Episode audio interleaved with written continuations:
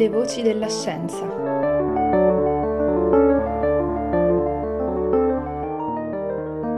Allora, benvenuti a questo breve webinar che è dedicato ancora una volta a ragionare di, di vaccini e di virus SARS-CoV due.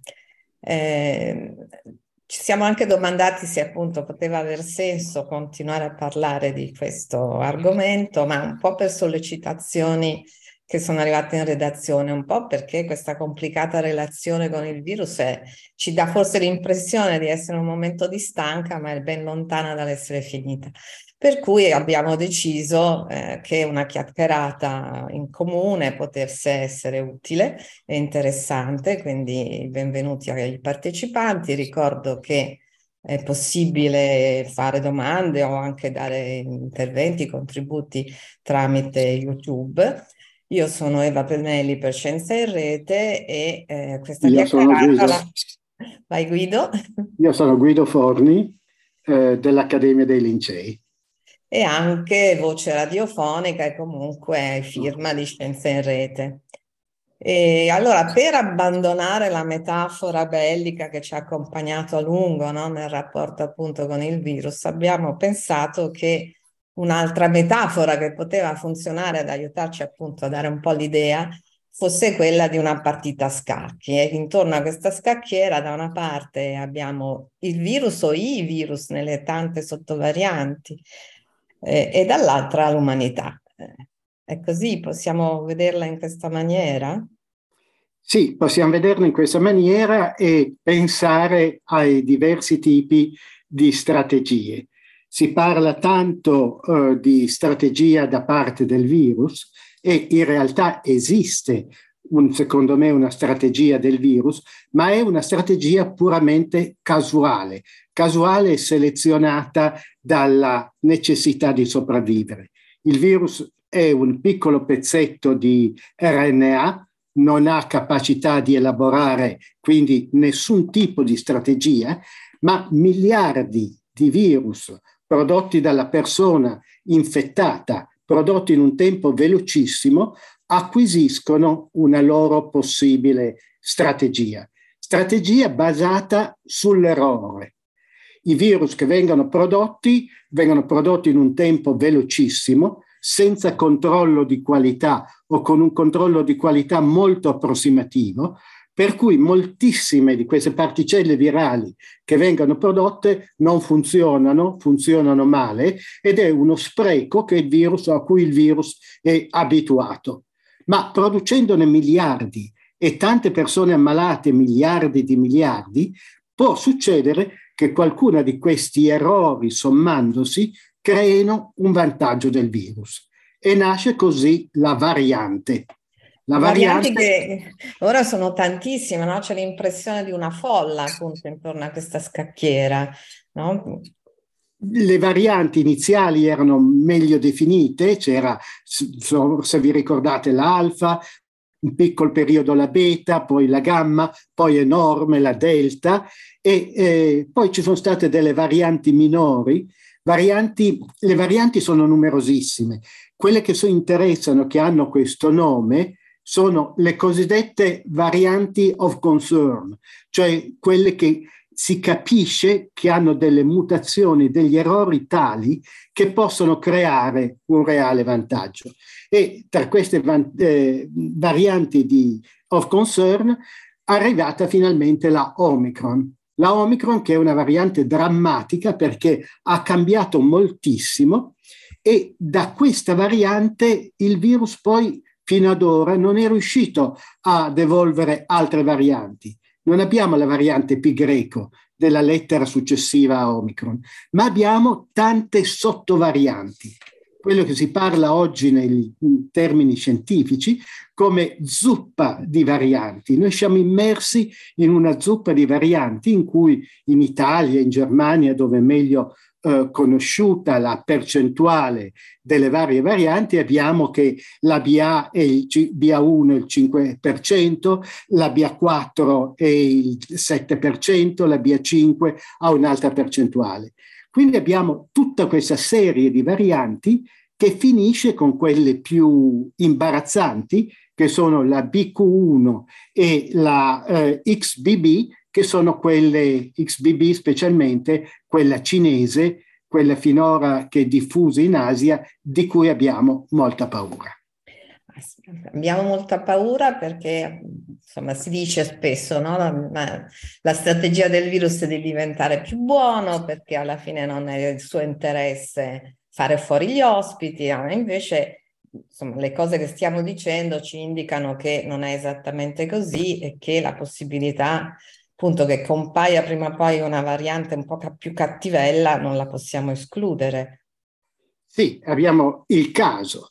Il caso che si può predire con certe formule matematiche, con certe elaborazioni, ma rimane sempre estremamente casuale. Quindi eh, l'unica cosa che sappiamo finora è che queste varianti hanno tre caratteristiche fondamentali, queste subvarianti di Omicron. Sono molto più infettive del virus originale, enormemente più infettive. Quindi, per esempio, i vaccini devono confrontarsi contro un attacco virale estremamente più alto, sono molto meno sensibili alle reazioni immunitarie perché hanno perso alcuni bersagli verso cui era diretta la reazione immunitaria e creano una malattia meno grave in genere. Una malattia che nel loro insieme, in questa zuppa, si è caratterizzata sempre di più come la malattia del maschio anziano, il maschio anziano oltre i settanta anni, in cui questa eh, malattia, la covid diciannove, diventa un fattore di morte qual- molto significativo. Nelle persone più giovani queste varianti non creano delle malattie gravi. E le donne, allora, visto che si è parlato di maschio adulto? Le donne hanno, eh, dai dati per esempio di Epicentro, dell'ultima relazione di Epicentro, il cinquanta per cento di mortalità rispetto agli uomini fino agli ottanta anni. Agli ottanta anni si equivalgono e dopo gli ottanta anni addirittura sono di più, però bisogna vedere qual è la percentuale. Ci sono più donne sopravvissute oltre gli ottanta anni in generale, quindi qual è il nostro denominatore. Ma guardiamo adesso allora la, dall'altra parte della scacchiera, no? Quella a cui è seduta, diciamo, l'umanità, e che di fronte a questo scenario così bello complicato, a questa zuppa in cui dobbiamo andare anche, credo, no? a capire, a conoscere, a discriminare gli ingredienti. E di, noi umanità che cosa abbiamo, no? Per appunto continuare questa relazione in una maniera che sia sempre meno Eh, complessa, competitiva e dolorosa. Beh, e rimane complessa, competitiva e dolorosa. La Cina ci insegna che le tre meccanismi di difesa contro questo virus sono tragicamente la quarantena, con tutte le conseguenze che abbiamo conosciuto, conseguenze sociali, conseguenze economiche, conseguenze veramente drammatiche rispetto alla libertà individuale, alla possibilità, eh, la qualità di vita. Abbiamo i vaccini e abbiamo i farmaci. Eh, finora quelle che ha dato i risultati più interessanti sono stati i vaccini. I vaccini anche loro sono una bella folla, no? Perché effettivamente si parla di almeno un centinaio o forse di più. Di, di vaccini, percorsi di ricerca. I, I progetti per i vaccini, i vaccini candidati, che sono molti più di un centinaio, e invece quelli di uso comune approvati nel mondo. E questi sono circa una trentina, se non di più.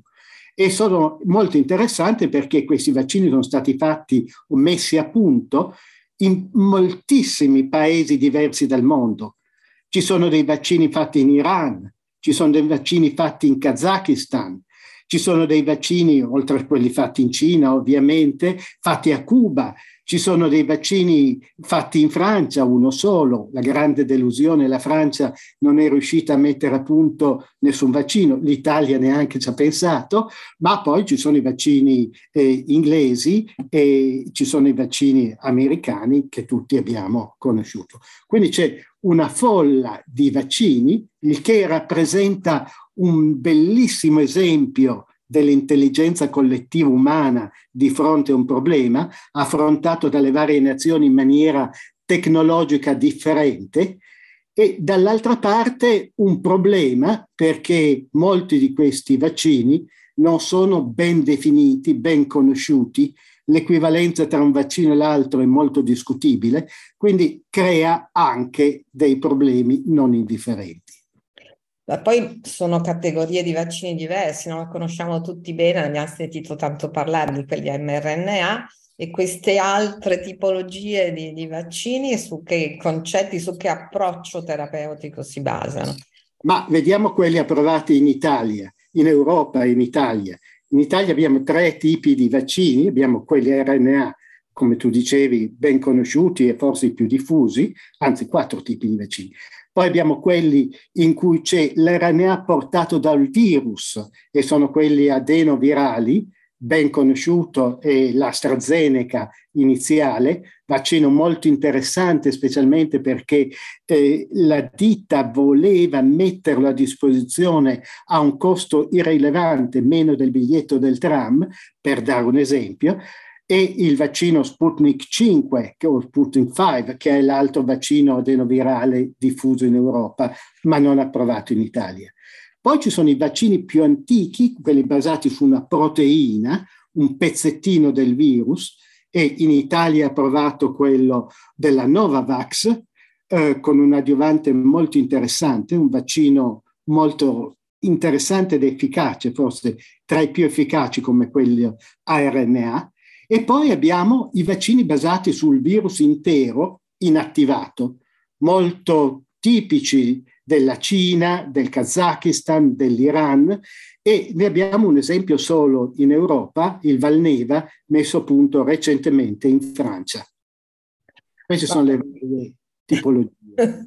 In questo scenario appunto complicato, eh, in cui abbiamo capito che peraltro proprio per, per la loro diversità e anche forse per le modalità diverse appunto del percorso di approvazione, non è facile, no, mettere a confronto, capire Eh, se eh, ci siano, no, maggiori vantaggi e quali rispetto alla scelta di uno o di un altro. Quindi la geopolitica, no, delle, delle vaccinazioni eh, appunto è un altro elemento che complica il quadro e, e sulla quale è, è difficile, no, darsi dei criteri di discernimento rispetto ai vantaggi o comunque alle scelte possibili.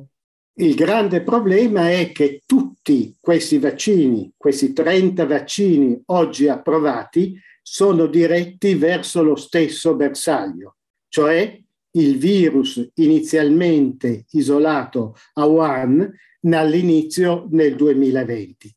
Quindi sono verso un virus che nel frattempo ha creato tutte le varie mutazioni, ha creato tutte le varianti di cui discutevamo prima.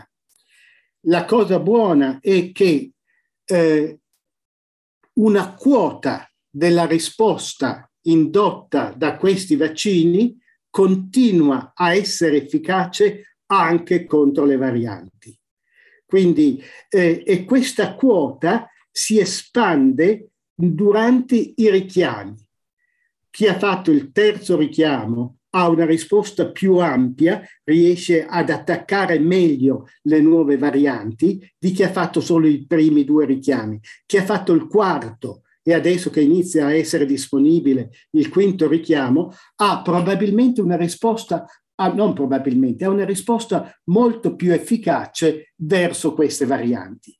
Risposta più efficace, ma che rimane una piccola quota della risposta indotta, perché questi vaccini sono diretti contro il virus di Wuhan e questo virus è cambiato moltissimo nelle varie varianti che abbiamo adesso. Come abbiamo visto. E poi c'è un certo peccato originale, no? Che riguarda questo discorso dell'immunità. Il peccato originale è una bellissima metafora, l'original antigenic sin, il peccato antigenico originale, riguarda il problema dei vaccini più nuovi, quelli che sono doppi, che hanno una parte contro il virus di Wuhan e una parte invece contro le ultime varianti, la B A quattro, B A cinque o la B A uno. Cosa succede? che se il nostro sistema immunitario ha già visto il virus perché ci siamo ammalati o perché siamo stati vaccinati, abbiamo tanti linfociti che reagiscono contro gli antigeni di questo virus. Quando arriva l- la componente nuova, inducono una risposta minoritaria. Da una parte abbiamo, da una parte abbiamo una risposta molto forte verso le strutture già riconosciute. Abbiamo dei linfociti veterani pronti a combattere una buona battaglia. Dall'altra parte abbiamo da educare i nuovi linfociti. Quindi il vantaggio dei vaccini doppi è relativamente limitato rispetto ai richiami coi vaccini tradizionali.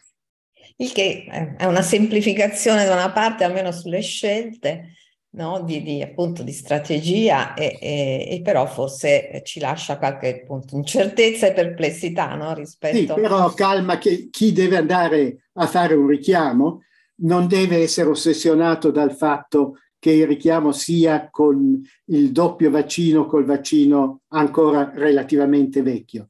Entrambi amplificano nettamente la risposta immunitaria e una quota di questa, circa il venticinque per cento, è efficace contro le nuove varianti. Bisogna solo mantenerla alta, e questo implica i richiami successivi che saranno probabilmente necessari anche nel prossimo futuro. E quindi appunto uno scenario probabile di necessità di continuare a ripetere delle vaccinazioni. Allora, in questo uno dei filoni di ricerca che sembrava o sembra tuttora promettente riguarda i vaccini a spray nasale, no? che, che potrebbero estrema- semplificare in maniera importante la somministrazione del vaccino, ma per ora mi sembra di, di aver letto che non abbiamo avuto successo in, questo, in questa direzione. È strano, ci sono eh, i vaccini a spray nasale sono interessantissimi perché creano l'immunità dove arriva il virus. Quindi eh, avremmo nel nostro naso, nella nostra saliva, tanti anticorpi che neutralizzano il virus e bloccano l'infezione, cosa che i vaccini attuali riescono a fare abbastanza bene, ma non benissimo. Quindi questi vaccini mucosali hanno dalla loro una logica biologica fortissima. Se riusciamo a indurre un'immunità a livello della mucosa del naso e della mucosa respiratoria, abbiamo una difesa enorme verso il contagio. La difficoltà è che molti di questi vaccini finora provati hanno dato delle risposte mediocri e non sono funzionate bene. Ci sono attualmente quattro vaccini mucosali approvati per i richiami e sono approvati con una logica eh, un po' contraria alla logica occidentale del controllo e dell'usare i vaccini una volta che sono ben definiti alcuni parametri di questi vaccini. Questi vaccini mucosali nuovi sono stati approvati in India, in Kazakistan e in Cina. E sono vaccini su cui non sappiamo ancora quale sia la loro reale efficacia. Se questi vaccini funzionano, rappresentano, possono rappresentare una soluzione fantastica. Non abbiamo bisogno del lago, non abbiamo bisogno di sterilità particolari, può essere tolta tutta quella parte medica associata alla vaccinazione e renderla un atto molto più semplice e molto più facilmente accettabile nella nostra vita normale. Va bene, noi siamo arrivati alla fine dei nostri venti minuti, non mi sembra di avere avuto domande. Ecco, vedo, sì, no, è arrivata una domanda. Che è una domanda non da poco, perché Alberto vuole sapere perché ci sono ancora così tanti morti. Allora, i morti, ahimè, sono persone molto anziane. In genere, come vi dicevo, con persone dai settantacinque anni in su.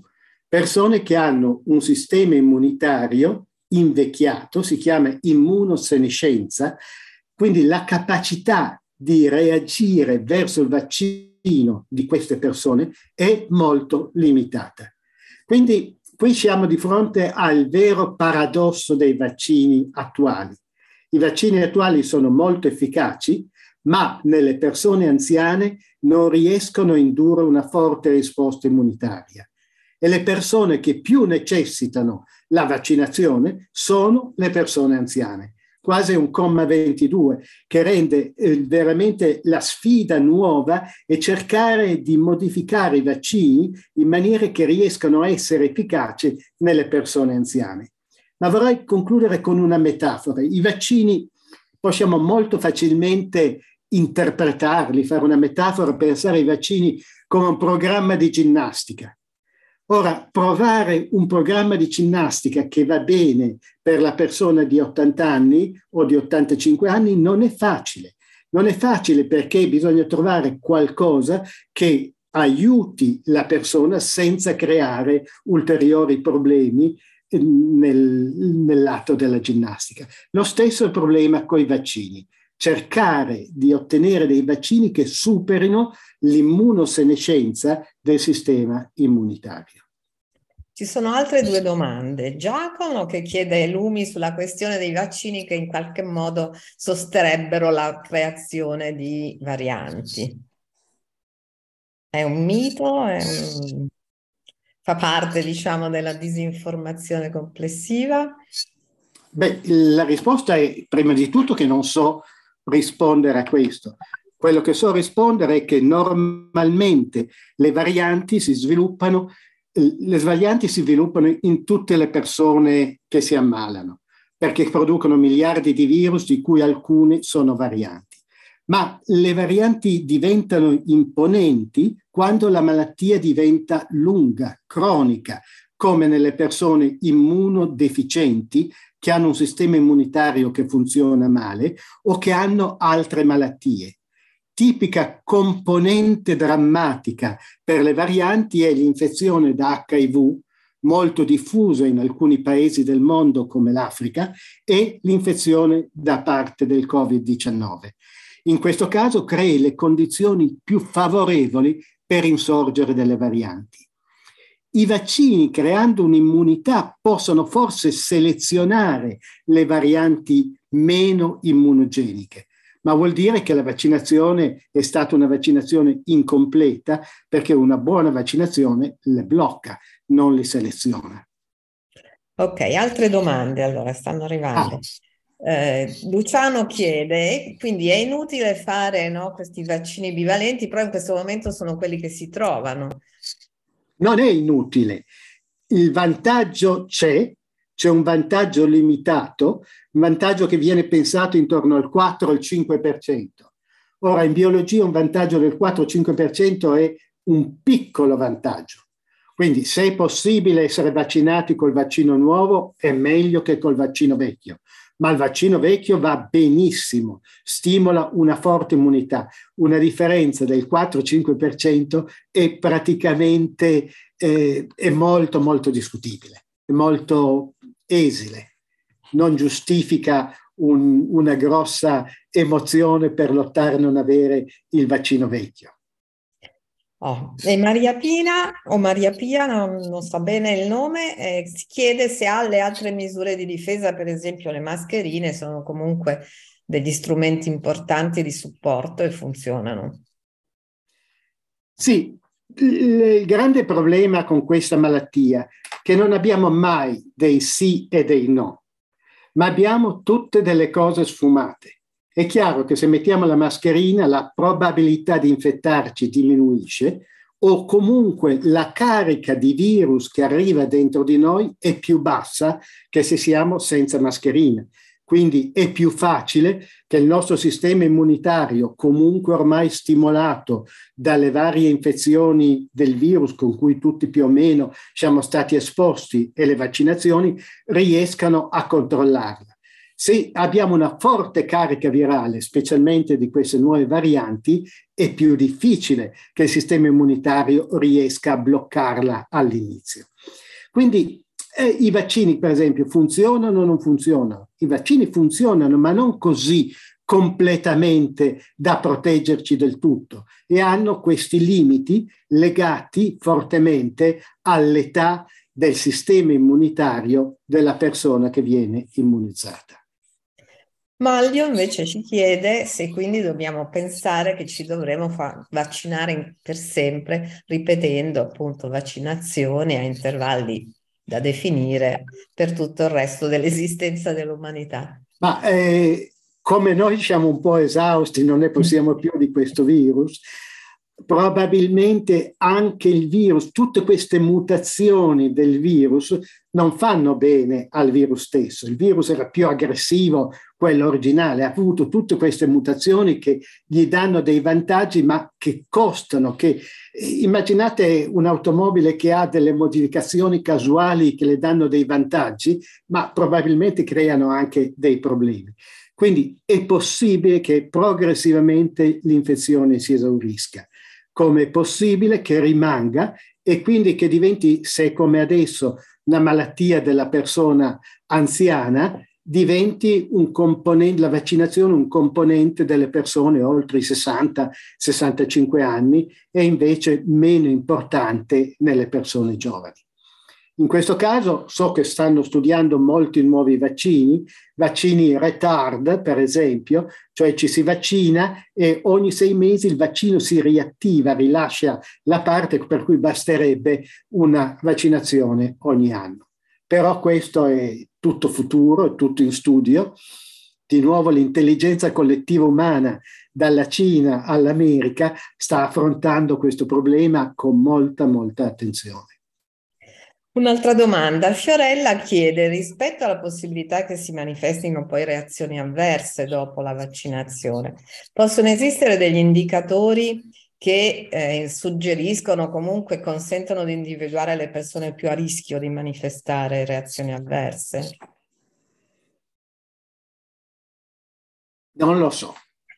Onestamente, eh, probabilmente sì, ma non... Eh, dipende molto anche dal tipo di vaccino. Ogni vaccino ha una tecnologia diversa, quindi crea reazioni allergiche a causa di motivi differenti. Per esempio, un esempio tipico è il confronto tra i due vaccini a R N A, che sono i più studiati perché sono i più nuovi. Il vaccino Moderna usa una dose molto più elevata di R N A del vaccino Pfizer.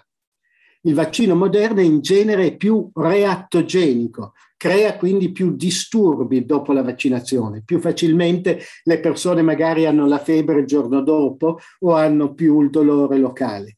Però, dall'altro canto, il vaccino Moderna sembra indurre un'immunità più prolungata nel tempo. Quindi questa dose più alta, che crea più effetti collaterali, ha anche dall'altra parte un vantaggio. Tutti questi vaccini eh, sono ben conosciuti, ma eh, si stanno elaborando continuamente, quindi sarà da vedere quali saranno le nuove elaborazioni di vaccini e quali saranno il, le complicazioni legate a questo. Probabilmente la reattogenicità, la capacità di creare degli effetti collaterali diminuirà man mano che i vaccini verranno meglio conosciuti. E forse possiamo aggiungere che per questo appunto le reti, le reti a livello nazionale e internazionale di farmacovigilanza sono lì proprio a raccogliere il massimo numero, ovunque le, i maggiori, le maggiori informazioni che si possono ricavare appunto dalle segnalazioni di, de, degli effetti avversi o comunque delle reazioni che le persone manifestano nel tempo. Ecco, la... L'ultima domanda è del direttore di Scienze in Rete Luca Carra, che chiede che cosa pensi dei medici che non si vaccinano. Ah, eh, da una parte questo istinto alla libertà che viene quasi esagerato da... Eh, stimolato da tutte le costruzioni eh, sociali è comprensibile. Quello che è meno comprensibile è che ci sia una reazione così forte verso una pratica come la vaccinazione, che è tra le più, eh, non dico innocenti, ma tra le meno invasive, tra le, le pratiche mediche a cui siamo esposti. I vaccini in genere costano molto poco, i vaccini non hanno nessun effetto tranne esercitare il nostro sistema immunitario, come fosse una lotta contro la ginnastica. La ginnastica fa male? Può essere che la ginnastica faccia male. Io ho un compagno di scuola che è rimasto paralizzato perché durante un esercizio di ginnastica è andato male, però la ginnastica è una cosa importantissima. Così i vaccini, secondo me, sono mal capiti. Non, la gente pensa che il vaccino sia lui che combatte contro qualcosa. Il vaccino è uno stimolo al nostro sistema immunitario per esercitarsi a combattere la battaglia vera, se mai avverrà. E quindi, eh, secondo me, eh, la, il, il problema dei vaccini sono che sono tanto più efficaci quanto più sono diffusi. E per essere molto diffusi spesso vengono resi obbligatori direttamente o indirettamente. E questo, come spesso avviene o come sempre avviene, crea un movimento di eh, rivolta a, sulla base della propria libertà. Quindi cosa pensare dei medici Novax è una cosa complicata, ma magari che secondo me hanno capito male alcuni problemi di biologia. C'è un'ultima domanda, mi sembra. Eh, c'è sempre un'ultima. Esatto, era la penultima. Allora, Rachele, i test anticorpali si devono poter fare per chi ha avuto a seguito del vaccino un aumento degli anticorpi eh, smisurato.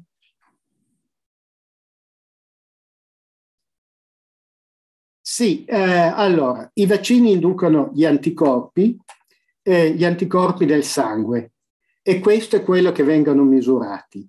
Gli anticorpi nel sangue, dobbiamo immaginare gli anticorpi come dei missili che sono, in, eh, sono capaci di neutralizzare le particelle virali.